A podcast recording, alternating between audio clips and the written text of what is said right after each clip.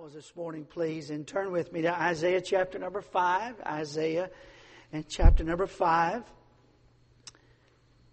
There's a parable here in the first uh, verses of Isaiah. And we'll read for our text this morning Isaiah verse chapter 5 verses 1 through 4. Isaiah chapter 5 verses 1 through 4 good to see guests with us today. It's good to see some folks back today that we haven't seen in a while, which is a blessing. So thank you, folks, for being here. It's a blessing. And um, my heart is rejoicing this morning already. Stand with me, please, out of respect for the Word of God, and read with me in unison all four of these verses, if you will. Verses 1 through 4. Together, please. Now will I sing to my well beloved a song of my beloved touching his vineyard. My well beloved hath a vineyard in a very fruitful hill, and he fenced it and gathered out the stones thereof, and planted it with the choicest vine, and built a tower in the midst of it, and also made a winepress therein. And he looked that it should bring forth grapes, and it brought forth wild grapes. And now, O inhabitants of Jerusalem, and men of Judah, judge, I pray you, betwixt me and my vineyard. What could have been done more to my vineyard that I have not done it? Wherefore, when I looked that it should bring forth grapes, brought it forth wild grapes. We lived, uh, when I was born, 1970, we lived uh, in a place called Startown, off of Startown Road, near Newton Conover, near Hickory, North Carolina. And um, Colonial Hills? That right? The community, the neighborhood. Was it called Colonial Hills? West Side Hills. That sounded like Colonial West Side sounds alike. Uh, anyway, um, West Side Hills uh, development. And um, I remember when Dad planted some apple trees. And uh, they were small, and we waited several years for them to come up. You know, if you wait a couple years, a couple, three years, whatever, to get fruit off of an apple tree and it came time for them to bear fruit, and they were loaded with these tiny little apples. And weeks went by, and they were still tiny, and weeks went by, and they were still tiny. Come to find out, they were crab apples. what a disappointment! what a disappointment! That didn't turn out the way we had expected, but I, but I, I remember that. And uh, such is life. Life doesn't always go the way we thought it was going to go, does it? And the verse says in verse 4, the phrase I want you to focus on with me what could have been done more to my vineyard? Here's a man, he had a fertile piece of, piece of ground. He chose the best seeds. He, he, he, he prepared the soil, prepared to put a fence around it, put a tower, protection, everything was in place. Even built a wine press by faith, anticipation of a great harvest, whereby he would use the wine press. But he didn't get to use it because what came up was wild grapes instead. And, he, and, he, and in, in, in his remorse, he said, What could have I done more? What was left undone? Why didn't it turn out the way that I anticipated? I want to speak to you on this subject this morning making the most of your life. Making the most of your life. Father, please, I pray this morning that you will take the thoughts that you've laid upon my heart for this hour and through the power of the Holy Spirit communicate them to the hearts of your people, uh, to the strengthening of our lives, to the convictions of our hearts, uh, to the salvaging of our relationships, and for the beautifying of our future, I pray. In Jesus' name, amen. Thank you, and you may be seated. I have five words that I want to give you this morning in this morning's message. Five words, 15 subpoints, 10 poems, three jokes, and one tear jerking illustration. Uh, now, I have five words, five words uh, that I want to give you. I want to be uh, very, very practical this morning, and I want to go ahead and prepare you. Uh, I'm going to be sometimes frank this morning, and I'm trusting the Lord to let me do so in a tasteful manner. Uh, and uh, but I want to be very practical, but I also want to be frank this morning. Um, uh, no one's life, no one's life will meet all of the expectations that were once laid out for that life. I understand that to be true.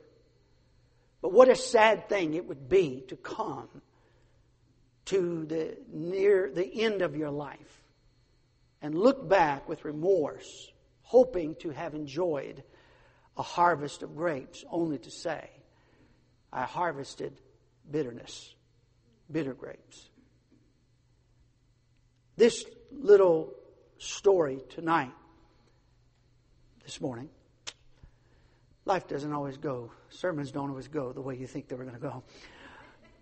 This, uh, this little thought this, this morning brought to my mind five words that I want to share with you.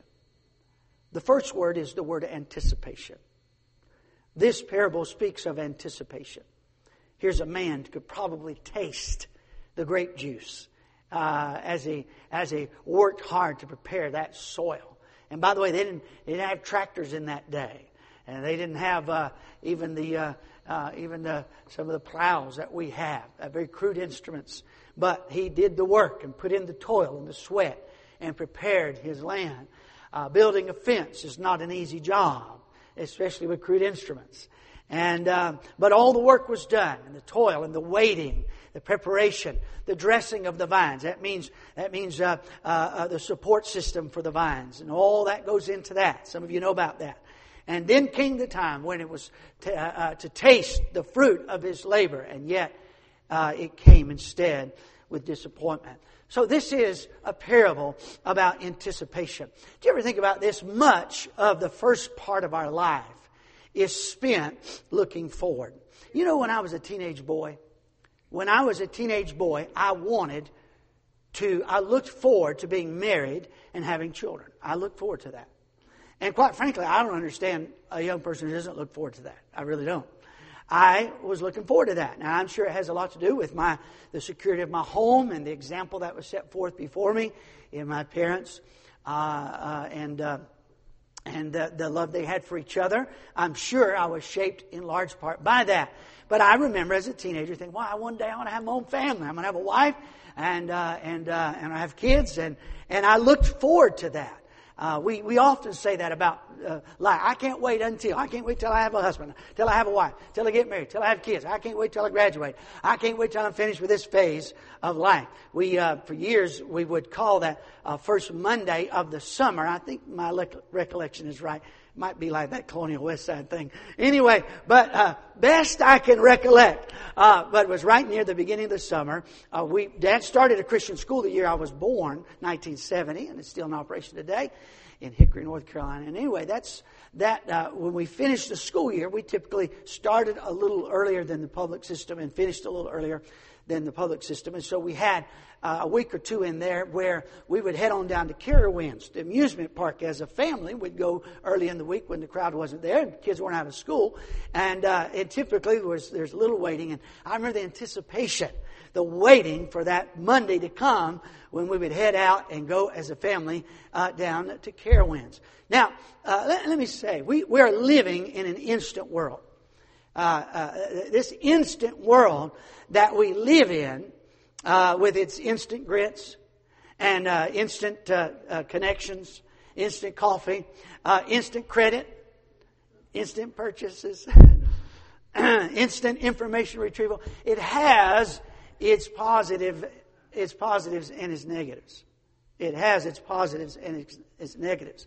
Uh, the access to, to, to, information and good information is one of the positives. I was at my desk. I was working this week, and uh, my wife called and she said, "Honey, I'm looking. We had a song. Uh, let's see. My brother, oldest brother, sang, and who sang with him? And my sister, my older brother and sister sang. Uh, oh, magnify the Lord with me. Let us exalt His name together. That song at our wedding. And uh, there's another song or two with a similar title. And she was looking for the song. And she said, Honey, I can't find this song. And I was at my desk, I was right at my computer, tick, tick, tick, tick, tick, tick, tick, in about five seconds. And I said, Here it is. I'm going to. Uh, uh so we bought within a minute, uh, uh, uh, we bought the book and the CD. And, and, and so then she said, I need something else. And then within a few minutes, I spent another $50. And, Anyway, So instant, instant expenditures, instant grits. Now I like microwaves. Amen. I like being able to warm up. Uh, how many of you warm up your coffee in the microwave? If it gets a little cool, you warm it up. All right. And uh, so we go back and forth to that in the morning several times. But uh, but but there's there's there's certainly benefits uh, to that. But there's there's also some some negatives. Uh, uh, access to good information is a positive, but but the converse of that is we don't always know who we're listening to. You can find somebody to tell you how to do something, but you don't, you don't always know who's telling you. I remember when we lived over here, mom and dad live over here now, uh, but the house we lived here uh, uh, uh behind the church for 11 years. And it's right behind, you know, just beyond the, the, the, the, parking lot here. And so we, I wanted to build a walkway uh, from, from the back of the house uh, up to the parking lot, so we didn't have to go around. We could just walk right up there. And so, you know, I just just uh, heard about this YouTube thing. You know, I want to try this YouTube thing. And so I got on YouTube and and looked up how to make a walkway, and I watched this 15 minute uh, video on how to make a walkway and watched the guy make his walkway. We got to the very end, the guy said, Well, this turned out pretty good for my first time. And I thought, You mean I just spent 15 minutes listening to a guy tell me how to make a walkway? He's never done it before in his life. So the point is, you don't always know who you're listening to. So there are positives and negatives. Hey, here's a positive. Uh, you can save a lot of time. You have re- ready access to information, meaning you can learn remotely, you can learn quickly, but the, the downside of that is wasted time. Because you have too much in information coming your way, and that decreases your focus, makes us easily attractive. But here is the biggest negative of all. Listen carefully. Maybe the biggest, one of the biggest negatives of all, and that is this. The instant world in which we live has nearly spoiled for us the joy of anticipation. We are so used to having everything right away when we want it. It's a touch, touch of a button away, much of the world, and we have, we have forgotten the joy of anticipation. You know, there, there was a day and time where you looked forward to a letter in the mailbox. Now you despise your inbox. Can I get a witness right there? 50 gazillion emails before 5 o'clock in the morning. How in the world is that? And, uh, but anyway, but we used to look forward to that. Uh, snail mail. and other things we used to look forward to. Uh, we used to look forward to going to town. Uh, America, by the way, America was much better off when she was a rural country. And uh, it doesn't make you unspiritual to live in the city by any means. But uh, there are challenges that come with living on top of each other. And America uh, lived a little closer to the earth back in the day uh, uh, when she was more of a rural uh, community. And folks look forward to things. You look forward to going into town and so forth. Now, here's the sad thing. Now, here's the sad thing. Waiting is no longer a joy. By and large, in this day and age in which we live, waiting is no longer a joy. It's a frustration. Think about that for a moment. This parable is about anticipation. Listen, one of the great things about life is, is, is, is learning to enjoy or renewing the joy of anticipation. Now, I, I think that uh, there is a balance between being wistful and, hey, on a, on a whim, hey, let's do this, something unexpected. Uh, uh, but, but, but living your whole life flying by the seat of your pants is not really a healthy way to live in one of the things it'll do, it'll rob you of the joy of anticipation. Now we enjoyed as a family the annual trip to the amusement park, but we enjoyed it for weeks and even months to come because we knew it was coming and we looked forward to it and therein is a joy that is by and large being lost in today's society. Hey, don't spoil the joy of anticipation. What could have been done more? This is a parable about anticipation. Listen, my pastor used to say this, Brother Howes used to say this. Don't rush the washing machine. And what he meant by that is, you're not going to accomplish in the washing process what you want to accomplish if you rush the washing machine. What he was saying is, uh, uh, uh, uh slow down and enjoy each stage of your life where you are, enjoy that, look forward to what is coming. Don't spoil uh uh uh, uh, uh, the future with frustration. Rather, look with joy in anticipation. Let me speak to young people primarily this morning. Uh, again, I, am going to say some things. I'm going to be a little frank. I'm going to be very practical, and it's a little bit like a counseling session this morning.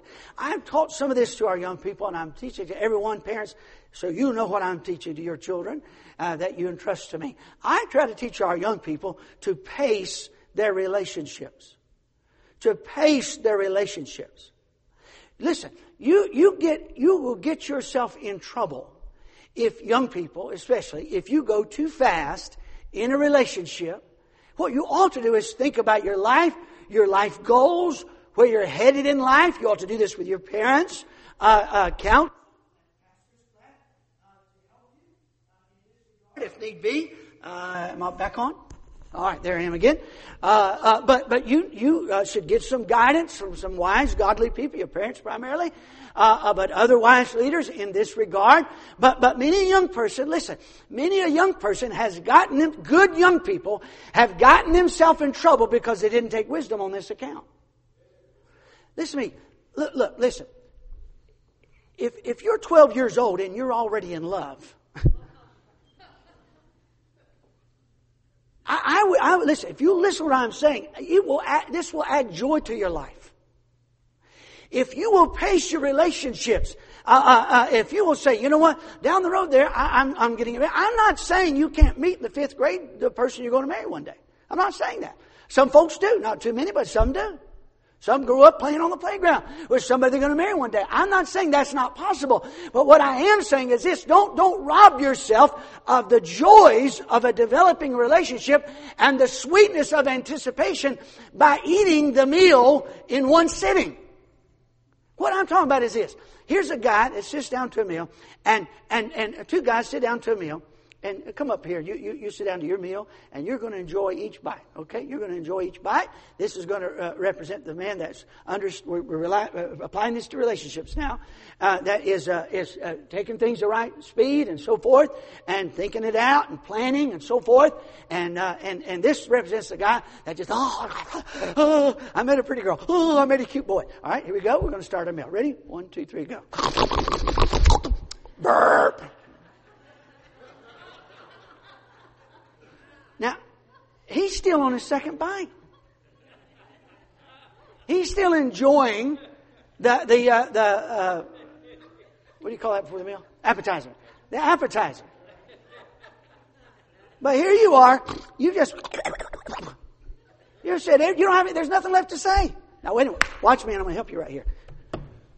You will go so far emotionally in a relationship that you have nowhere else to go, and the only way to get closer is to get close physically and you will cross a line physically that belongs only inside the bounds of marriage. Why? Because you didn't have enough sense not to tell her, I love you the second day you met her. Thank you, BC. Somebody say amen. amen. Use some wisdom. Use some wisdom. Think about things. Hey, hey, uh, uh, we, we live in an instant world. We want instant gratification, but we lose the great joys. You can have the, you can have this satisfaction. He's going to be satisfied. He's going to take his time. He's going to chew his food. He's going to take it one bite at a time. He's going to enjoy it more than I would have enjoyed my meal. I'm saying pace your life. Pace your life. Wait for some things. Wait to experience some things. Man, I say this. I, I, let me be frank right here. God is still a God of purity. In 2023, God is still a God of purity. And in 2023, adulterers and whoremongers, God still judges. Say amen. I know it's Sunday morning. This is a Bible. This is a church. I'm a preacher of this book right here. And my Bible says God is for purity and holiness, holiness and chastity and sanctity. Somebody say amen. amen. Men, listen to me. If you're going to take liberties with a lady, then by all means have the decency to make a formal legal commitment to her. If you do not, you're a thief. Thank you, Brother Willis. Appreciate that. Amen. Now you say, well, that's we don't do it that way. Exactly. We don't do it that way in our society anymore. And let me tell you why. Uh, why our homes are crumbling because we have left the principles of this book right here. Don't miss, don't miss the joy of anticipation. Purity has many joys, and one of them is anticipation. Now, I'm going to be very frank here.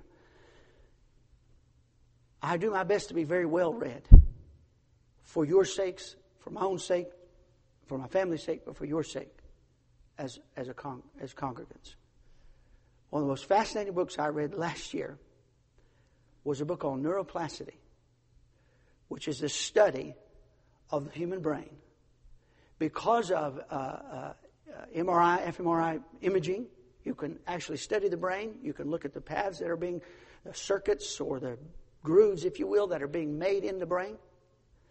This field of study, a number of years ago now, found that the brain of a homosexual was actually wired differently than other people's brains. And those who lauded the idea that, you know, you're born uh, uh, uh, homosexual said, look, see, the science is there, except when a person left the degradation of that lifestyle, their brain rewired to its normal condition. So there's two things there. Number one, it debunks the idea that you were born that way. You weren't born that way. Is it's, it's a sinful choice that you made, and you paid for it spiritually, but also physically. But there's hope in that too, and that is if you have crossed those barriers, you can walk in holiness and do right, and you can get your brain back in shape. Amen. You don't have to live forever with a reprobate mind, is what Romans 1 calls it. Scientifically, we know and understand what that means. Now, listen to me carefully. This is very frank. I have often been puzzled why there are so many lovely, godly, spiritual young ladies who have not met their mate. And I'm absolutely, absolutely certain that it is congruent with the plague and proliferation of filthy material that men are feasting their eyes on even from childhood. And now the science is there to prove it. Neuroplasticity has taught us that when you, and by the way, this science shows us that illicit material is as, it, it is as or more addictive than the hardest drugs you could buy off the street. It is addictive. And when you listen to me, I'm talking about, and by the way, this is this this used to be a scourge for men primarily, but it's a scourge uh, uh, for, for, for men and women now in this day and time. I know this is frank, but listen to me, I'm trying to help you. You listen to me. When you when you engage, when you uh, look at that garbage, your brain literally rewires. It releases chemicals to your brain, uh, uh, endorphins and things like that, that feel good chemicals uh, that, that go to your brain, and you become addicted. Listen to me, and it will literally, it will literally interrupt your physical ability to enjoy the natural relationship between a husband and a wife. Now, you listen to me. You say, What does that make of me? I'm going to be frank with you. It makes you a pervert. That's what it makes you. Listen to me. I love you, but don't be a pervert. It's okay. You can say amen. You think it's lonely out there, you should be up here. Don't be a pervert. You can get victory over this. You can say no. You can turn your eyes away. You can pray. You can have other godly men come around you. Ladies, you can have other godly ladies come around and pray with you. And I promise you, the folks sitting in this room that have been there and have gotten victory, and you can have victory too. What are you doing? You're, you're, you're destroying, listen, young man, or perhaps young lady, you're destroying your future. Listen, no, no, no, don't, don't spoil the joy of anticipation. Don't, don't pick the fruit before it's ripe. Wait, wait. Pace your life. Think about your future. Live with anticipation of what God will give you in due time. Let me give you a second word. This parable is about preparation. Preparation. The question is asked in our text what could have been done more? You see, all the, all the work was done, but there was a disappointing harvest the fruit did not come to pass as was anticipated. Why? A lack of preparation. You see, without preparation, listen to this statement, without preparation, anticipation turns to disappointment. Without preparation, anticipation turns to disappointment. Now, young people look at you ought to be looking for the right kind of young person. But but but if you have a list, these are the these are the ten things that I'm looking for in a wife. Ten things I'm looking for in a man. Uh, uh, uh, tall, uh, dark, handsome, wavy hair, uh, 30 inch waist, uh, 36 inch chest. Um, quit describing me. anyway. Um, now, now listen. If you if you want a good mate, you want a good mate. I'm not saying you shouldn't be have some discrimination when it comes to your choice. Uh, but, but, but, but, but, let me help you. Let me tell you what help you more. You, you, want, you want Mr. Wonderful? Make your list of Miss Wonderful and you become Miss Wonderful. You want Miss Wonderful? Make your list of Mr. Wonderful and you become Mr. Wonderful. Don't, don't run from preparation. The Bible said it is good for a man to bear the yoke in his youth. Listen to that statement. It is good for a man to bear the yoke in his youth. Parents, listen to me carefully. I understand this as a parent. Uh, we, we, we want our kids to have the best. And, and, and, and especially if we hearken back even yet another generation, the generation before me, but even the generation before that, uh, which most of that generation is gone now, some, some still living. But if you hearken back two generations, you go back those who fought in our world wars, if you will. Uh, those folks knew and understood hardship, and those folks built our country that have been referred to. Uh, in writing as the, as, the, as the greatest generation. We understand why. Because hardship is what tests us, improves us, and helps to make us into what we ought to be. And the Bible said it is good for a man to bear the yoke in his youth. This, this, this snowflake generation, if something doesn't go your way, you think you're supposed to get you a placard and march in the street and burn something just because life's not fair, you know, because somebody won't pay my $60,000 a year college bill. Uh, that's a bunch of nonsense. You don't deserve that. And by the way, that's not worth 60000 Anyway, but, but here's what you want to do. You get your placard and want to march around and say life's not fair. And as parents, the temptation is there. We don't want our kids to struggle with some things we struggle with. And if we're not careful, we'll give them everything. But don't forget that principle. Hey, there needs to be a preparation time. And that means, that means some hardship is good for our children. The Bible said, count it all joy when you fall into divers different kinds of temptation, test trials, knowing this, that the trying, the testing of your faith worketh patience. That word patience means cheerful endurance. Count it all joy when you fall into divers temptations, knowing this, that the trying of your faith worketh patience. But let, allow, listen parents, let, allow patience have her perfect work her maturing, her perfecting work, that ye may be perfect, complete, and entire, wanting or lacking nothing. What God is saying is, don't shield those kids from every hardship. Don't pull them out of every controversy. Don't scold the teacher every time somebody punches their nose on the playground. Quit running down to the principal and saying, my kid was mistreated, and calling their boss and trying to fix their problems. Let them have some hardship. Let them have some injustice. Let God perfect them. Let God grow them. Let God mature them. It is good to bear the yoke in your youth. I tell our kids when it's time to go off to college, I say, God's called me to go to college. So go, go, go play and go uh, participate and, uh, and, and get, get, get, ready. And, uh, and, and, and, and, it, don't, it don't take a semester, year at the most. They got 10 reasons why they shouldn't keep going. Now, I'm going to tell you something. Do you, you know why Pastor encouraged you to do that? It wasn't just so you get Bible knowledge is so you could find out what you're actually made of. And some of you find out you weren't made of what you thought you was made of. So what's it time to do? It's not time to turn tail and run. It's time to man up. It's time to bear the yoke. I remember my dad, my dad, when I was 18, he put his arm around me. He said, son, I love you. You're going to college. Uh, he said, well, we've got seven children in this house.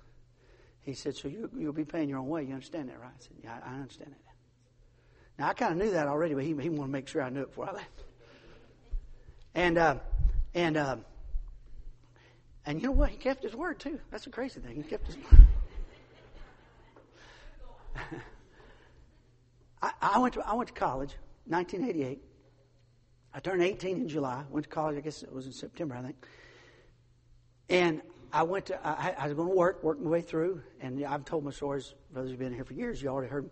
But anyway, um, bought me a car right before the summer before I went. Spent a lot of my savings that I had for school, which was a dumb idea. He, he, he advised me not to, and I went against his advice, and and uh, I regretted that. But anyway, but it sure made good sermon illustration. Uh, anyway, but um, so I went to, to, get a job and went to orientation. My first job, Roadway Express, uh, packaging company. Uh, I, I, don't know if they're still in existence. Are they still around? Uh, Roadway Express? They are. Okay. Um, anyway, but so throwing boxes. And I sat down at orientation, and they said, "This is uh, this is what your hourly wage will be. This is how many hours you get." And I went like this. I went, and I said, "How many hours?" Such and such. I didn't stand up in the orientation. I waited to the end. When I went to the end, I told I told the man in charge. I said, "Sir, I appreciate this opportunity. I'm thankful that you offered me this job." But I did the math. I can't make it on that. I, I, I will not make enough money. I got, I'm working my way through school. I got to find something I can make more money. And I said, all due respect, I'm not going to come in. I appreciate it, but I can't do it. And so, so I left there. I had uh, uh, uh, uh had um, uh, delivered pizzas as a teenager uh, back home. So I went down to Domino's. I knew I, could, I knew how to do that job. I knew I could start making money right away while I was looking for something better. And I started right away uh, uh, delivering delivering pizza until my car broke down, and then I had money to fix my car. So I found a job uh, uh Han Construction, and I was a, I was a carpenter. You know how I, was a carpenter? You know why I was a carpenter? I had a tool belt. I had a tool belt. That made me a carpenter. I don't know why. They told me when I started, so you have to get a tool belt. I got a tool belt. I don't know why I got a tool belt. I never used it. Because the only thing I did was pick up trash and burn it. That's all I did. I didn't get to nail anything. I didn't uh, uh, hammer anything. Nothing. I didn't get to screw something in. Nothing. And those guys were up there with. I was like, one day. I was picking up trash. But I was a carpenter for about three months. And then I got laid off. Now, I, I, here's the thing about it. This is the kicker. It was right near the, you know, the wintertime. I was so, I was, I was 12 hours from home. I so wanted to be home for holidays. I, I didn't get to go on Thanksgiving. I didn't have money to go home. And I wanted to go home for Christmas. And so I went to my boss and uh, said, Mr. Hahn, I said, I, love, I want to go home for Christmas. He said, We can't. We're too busy. We, got, we can't. Uh, uh you, you, won't have time to get in there. You got to stay. You got to stay.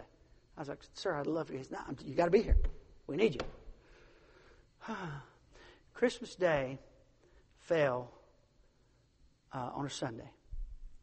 You have never seen such a miserable, pathetic, depressed 18 year old in your life as was me that Christmas Day. I normally sat up where you see. I love the action. I love church. That day, I went way back under the balcony.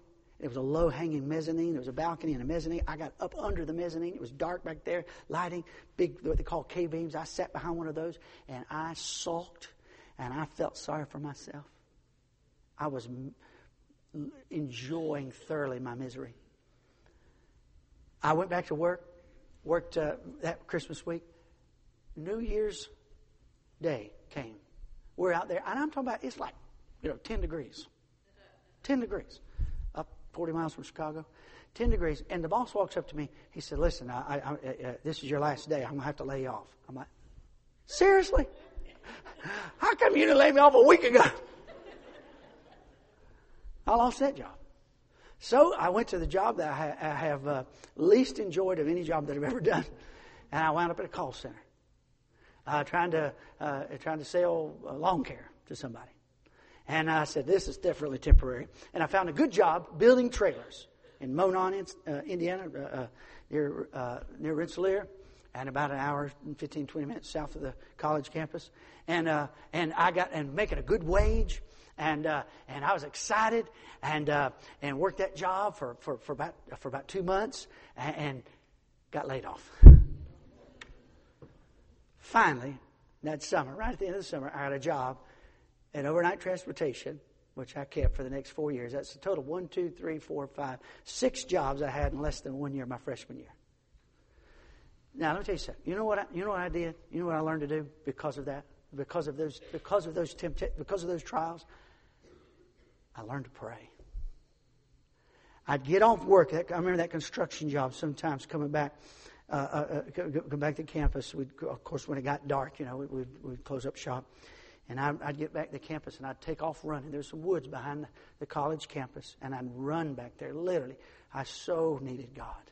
I so needed God. And I'd fall on my face and I'd weep and I'd cry and I'd pray, God help me, please. I know I was dumb. I should have listened to my dad's advice and I didn't. And I, I brought this on myself. Please have mercy on me. I still want to do what you've called me to do. I'd come home from that call center and, and, and, and we'd get a mile or two from the ca- campus and I'd ask the guys, would you let me out? And I'd walk and I'd take that time and I'd walk back to the campus and I'd just walk and talk to God, walk down the side of the highway. Oh, God, help me, please. Have mercy on me. Now, listen to me, parents. Listen, what I'm saying is this that, that, that is part of preparation. Hardship is what gets us ready for the things that come still in our life. Whatever you're going through right now, listen to me. You pass it by faith and go on by faith because God is preparing you for another stage of life. Number three, let me give you this word realization. Realization. While you are anticipating and while you are preparing, make sure that you realize what is in front of you. What, don't miss the moment that you are in. This parable, if somebody would have stopped and realized, well, wait a minute, we, we used the wrong seed here. wait a minute. Then the harvest could have turned out so very differently. How many times in our life we don't stop to think about what is right in front of us? Uh, Stacy and I, my youngest daughter here, we like to, uh, we enjoy, we take the Epoch Times, and that's a great news source, by the way. And, uh, and, uh, but we like to enjoy, we enjoy those, uh, the, uh, the can you, can you spot? They come in the, I don't know what section that they call that, but anyway, but but they'll have pictures. They have pictures of spotted owls and and so forth, and animals and birds, and uh, the, the, snow leopards. There's been several of the snow. There's photographers, and they take pictures of wildlife of these animals in the picture, and they say, "Can you spot the animal?" And you sit there and study the picture and study the picture, and not be able to find them. And in the next picture, it'll show you there's four owls sitting on that wall, and you can't even see them. It's just incredible. Now, how many times in our lives is the goodness of God been poured out on us? And the truth is, our spirit is such, our focus is such in life, we cannot see what is right in front of us. We cannot see what God has done for us. We cannot see His goodness. We cannot see His grace. We cannot see His blessing. What we need to do is stop and realize God has been better to me than I deserve. Can I get an amen? Every one of us, the goodness of God will lead you to repentance, the Bible says. Stopping and thinking about how good God is, how gracious God is, how He's kept back from us what we truly deserve, how He's heaped daily. One of my life's favorite verses is how about the Lord daily loadeth us with benefits. How every day He loads us, our hearts and minds and lives up with His benefits. Realization. Realize what you have where you are. Listen, don't believe that all the good stuff about life is out there somewhere. That's what gets you in trouble. All the good stuff in life is out there somewhere. Listen, whatever your life stage, enjoy it to the fullest. Realize what is good about that life stage. Don't, don't try to be. Listen, if you're 12, play with dolls. Girls, if you're, not boys. Let me clarify. Sad to have to clarify that in these days, but if you are a girl, girl, opposite of boy. Amen? Um, anyway, if you're a girl, play with dolls. Enjoy that. Enjoy being a girl. There's too much innocence being taken from us. Too much innocence being taken from us. You know, not that many years ago, two, two friends, two girls, could, could casually walk in public down the sidewalk holding hands, just, just swinging their arms, holding hands together, two friends. But America has lost her blush. America's innocence is nail, nail well nigh completely gone. And it's a shame. We're spoiling another generation, trying to pervert their minds while they're still little ones. Oh, listen to me. Don't, don't believe that, that, that somebody else's situation is where joy is. No, no, no. Realize what God has given you and thank Him for whatever. Listen, if you're, you say, I, I, I, single people want to be married, married people want to be single. How, why don't we fix this? Single be, want to be single, married want to be married. Amen? And if God gives you something that desires your heart, that's wonderful. But it ought not be your desire such to the point of dissatisfaction with the life situation that God has given you. Number four, appreciation. Number four, appreciation. This parable is about appreciation. which is taking the time to enjoy what you have, taking the time to enjoy what you've accomplished. When you when you uh, uh, anticipate and look towards something and have that joy, and then you prepare and you make ready for the next uh, stage of life. You're preparing in this stage of life for the next stage of life.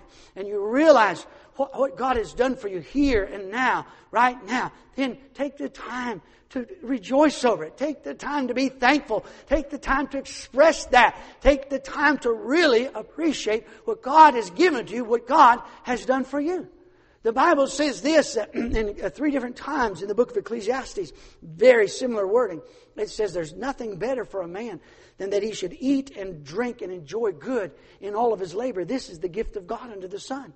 After that anticipation and that preparation uh, uh, uh, uh comes a time uh, of, of appreciation where you look back and you get to enjoy what God has given you. So this is the fruit of my labor. This is what I did. I can, hey, I can still go by a condominium complex when I drive up to Northwest Indiana. I can, I can go by there and I can say, you know, I, I helped see all those, those, those uh, townhomes that were built over there. I helped with that. That means I picked up the trash and burned it while they were building it. But I helped. Amen.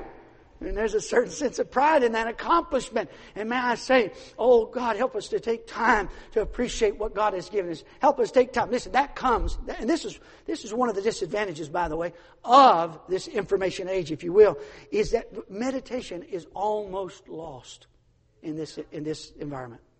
And by the way, meditation is not sitting Indian style with your, your, your, your index finger or whatever finger and your thumb together, clearing your thoughts, your mind of all thoughts. That's Eastern mysticism and it is satanic.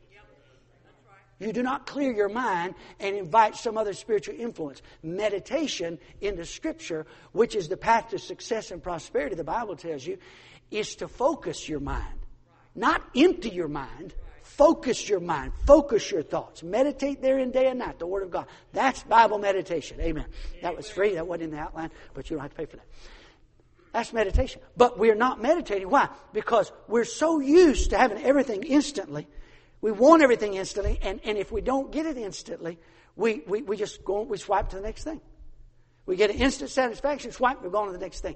But meditation, and the fruit of meditation means stopping and slowing down your life and turning away from the distractions and turning down the volume of your life. It means solitude. Be still and know that I am God, the Bible says. It means solitude and time with truth at your, at your fingertips, your heart open in sincerity and prayer to God, communing with Him, communing with His Word, thinking about life, thinking about your relationships, thinking about the people that matter to you. Listen, the sad thing is this. The sad thing is this, is most moms and dads will live and die without ever having the, the, the, the due expression of gratitude and thanksgiving from those that mom went to the jaws of death to give birth to and dad worked and went to, went to work night and day to feed. And it's sad many a teacher will, will, will weep and cry and prepare and work and teach and impart truth in the minds and hearts of children who will never take the time to appreciate them, never take the time to say, thank you. Listen, you're missing one of the great joys of life.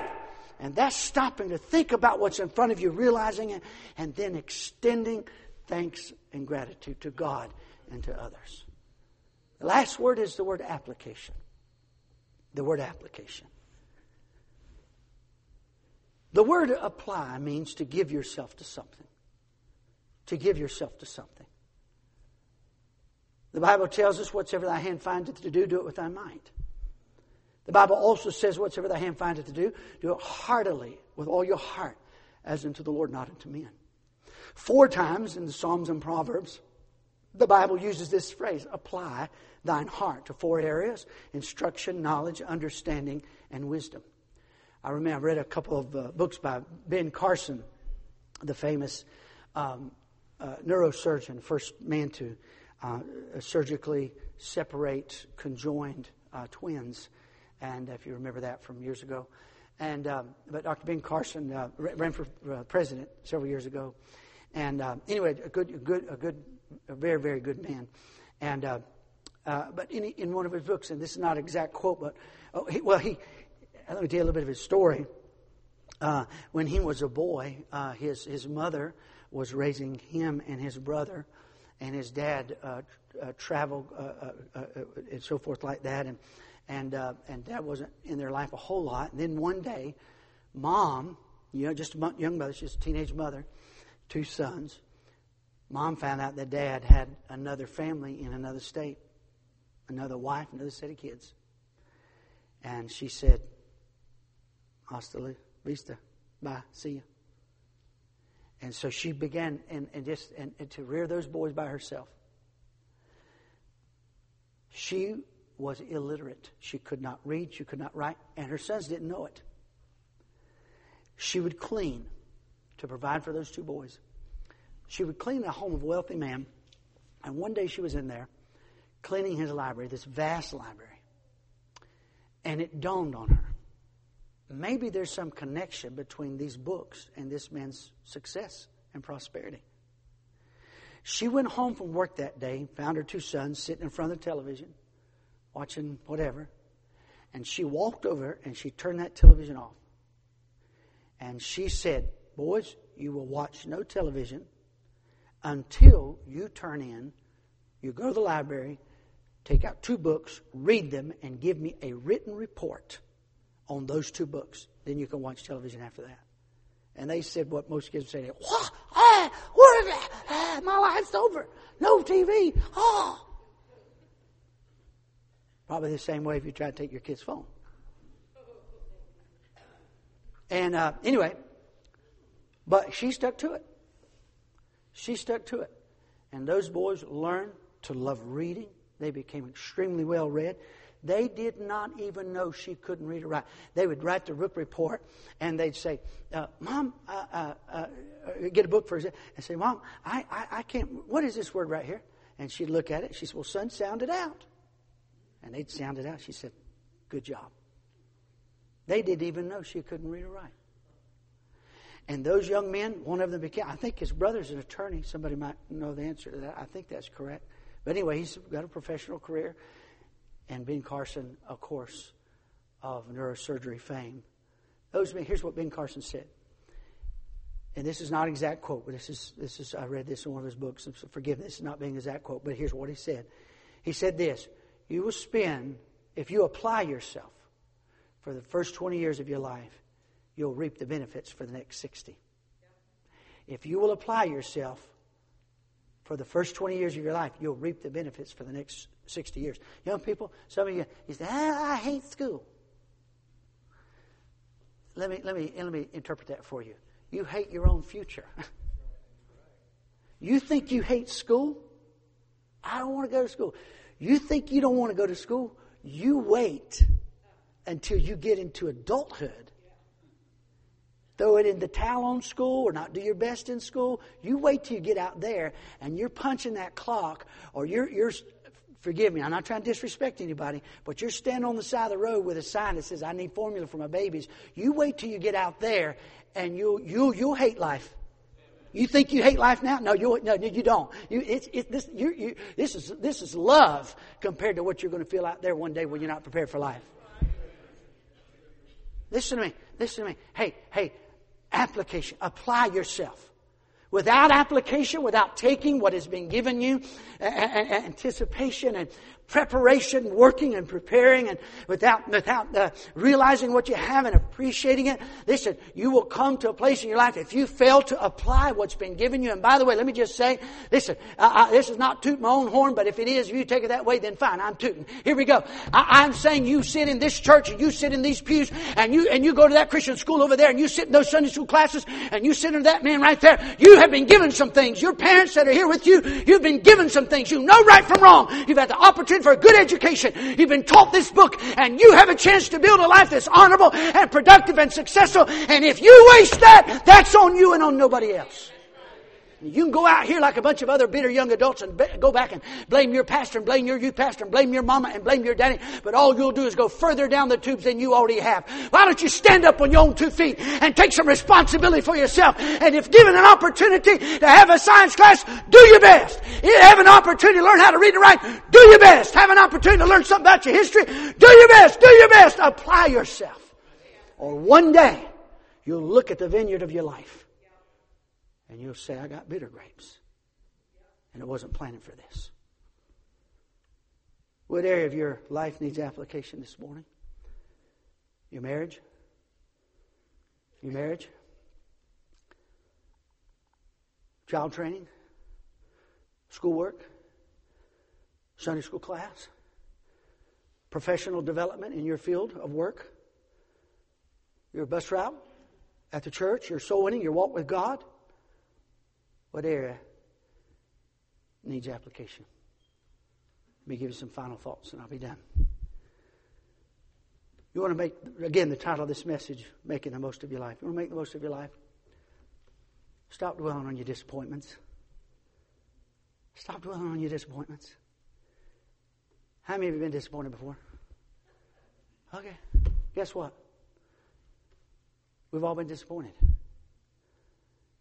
Look, if you if you have neglected something in your life, let's let's make the most of what we have left. Amen. Pastor, I've neglected. Say, okay, make the most of what you have left. Did you ever notice that story about the parable? Jesus fed, not a parable, excuse me, the story in the Bible. But Jesus fed the 5,000, fed the 4,000, two different occasions. You know what the Bible records afterwards? The leftovers. How many of you are leftover? Leftover guy. I love leftovers. Amen. One of the great disappointments of my life is I get all my leftovers, put it there, and then go up and pay the ticket, and I go home and I realize I left my leftovers. Ah. But I like leftovers. And God, He records, He said there's 12 baskets full of leftovers. Listen, God is for salvaging what's left. God is for salvaging what's left. If you've neglected something, make the most of what you have left. If you've lost something, then make the most of what you still have. Listen, don't spoil your marriage because you lost a child. Don't spoil your child and, and, and the development of your children because you lost your marriage. Don't spoil your, your effectiveness in the work of God because things aren't good at work or whatever. Don't listen. Listen, I, am a husband. I'm a father. I'm a grandfather. I'm a friend. I'm a pastor. I, am a, I'm a, a, an overseer of our ministry and staff. I'm, I'm a lot of relationships. If one of those goes south, if I lose one of those relationships, instead of just mourning and pining away because I lost that one, why don't I take that excess time and resources that I don't have to invest there anymore? I lost that opportunity for whatever is my fault or someone else, doesn't matter if it's no longer an opportunity. Why not take those added resources and invest them in what you still have? Don't let your children suffer because your marriage suffered. Don't become bitter and angry and shoot pot shots at your ex for the rest of your life and turn your kids bitter. Make the most of what you have. If you want to make the most of life, last thought, make sure you get ready for eternity. If you want to make the most of life, make sure you get ready for eternity. My freshman class in Bible training, Dr. Uh, Larry Smith was the teacher of personal evangelism class. And every Monday morning, he would take uh, testimonies from over the weekend. Did you get to witness to somebody? And did you get to lead a soul to Christ? And of course, that's you know that's carried over here in our church. And um, anyway, but I remember my freshman year, 18 year old, sitting in a class, and a young man raised his hand. He said, I was in a bump up. Uh, someone hit me from behind, and uh, the police came and and um, and uh, I, I, felt like I was fine, but they said uh, it was pretty significant. He said, so they they said, no, you probably ought to go to the emergency room, just get checked out, just in case. And I was reluctant to do so, but I went ahead and I did. And, um, and I went to the emergency room. While I was in the emergency room, there was a mom and a dad and a little eight year old girl in the emergency room. And the Holy Spirit touched my heart to speak to them about Christ. And I, I spoke to them about the Lord, chatted with them, asked them if, if they had been saved. As, as, as my memory serves me, one of them, either mom or dad, was saved, but the little eight year old girl and the spouse had not received Christ. And he had the opportunity to go through the gospel with them right there in the emergency room. And they bowed their head with them and they received Christ as Savior. They took the little girl back. Finally, it was her turn to go back in the emergency room. Thirty minutes later, horrible news came. They'd taken the girl in for taken the little girl in for some testing, and she had gone into shock and died. Thirty minutes after she received Christ as her Savior. Brother Bushy right down here when he was in Thailand. And was it one, two of your sisters or one of your sister that witnessed to uh, your mom and one of your sisters had witnessed to some children uh, there in Thailand at a park, and they received Christ. And how long was it afterwards? Within a few days, within a few days of those children receiving Christ as Savior in that park in Thailand, they stepped off a, a weak place in a in a little uh, going out into a pond or river, uh, and uh, uh, on a, uh, a pier, and it gave way, and they fell in and were drowned and killed. Now, let me tell you something. I say this. Everybody here could say, I know, have a loved one. I know someone who died, and I never thought they would go. You, if you are not ready to die, don't you walk out of this place without being prepared for eternity. The songwriter wrote, I dreamed that the great judgment morning had dawned and the trumpet had blown. I dreamed that the nations had gathered to judgment before the white throne. From the throne came a bright, shining angel and stood on the land and the sea and swore with her hand raised to heaven that time was no longer to be. And oh, what a weeping and wailing as the lost were told of their fate. They cried for the rocks and the mountains. They prayed, but their prayer was too late. The rich man was there, but his money had melted and vanished away. A pauper stood there in the judgment. His debts were too many to pay. The great man was there, but his greatness when death came was left far behind. The angel that opened the records, no trace of his greatness could find. The gambler was there, and the drunkard, and they who sold him the drink, with people who gave them the license. Together in hell they did sink. The moral man came to the judgment, but self-righteousness would not do. All the men who had crucified Jesus had passed off as moral men too. And the soul souls that had put off salvation. Not tonight. I'll get saved by and by. No time now to think of religion. But at last, they'd found time to die. And oh, what a weeping and wailing as the lost were told of their fate. They cried for the rocks and the mountains. They prayed, but their prayer was too late. If you have never made preparation for eternity, don't wait. Would you bow your heads, please? Your heads are bowed.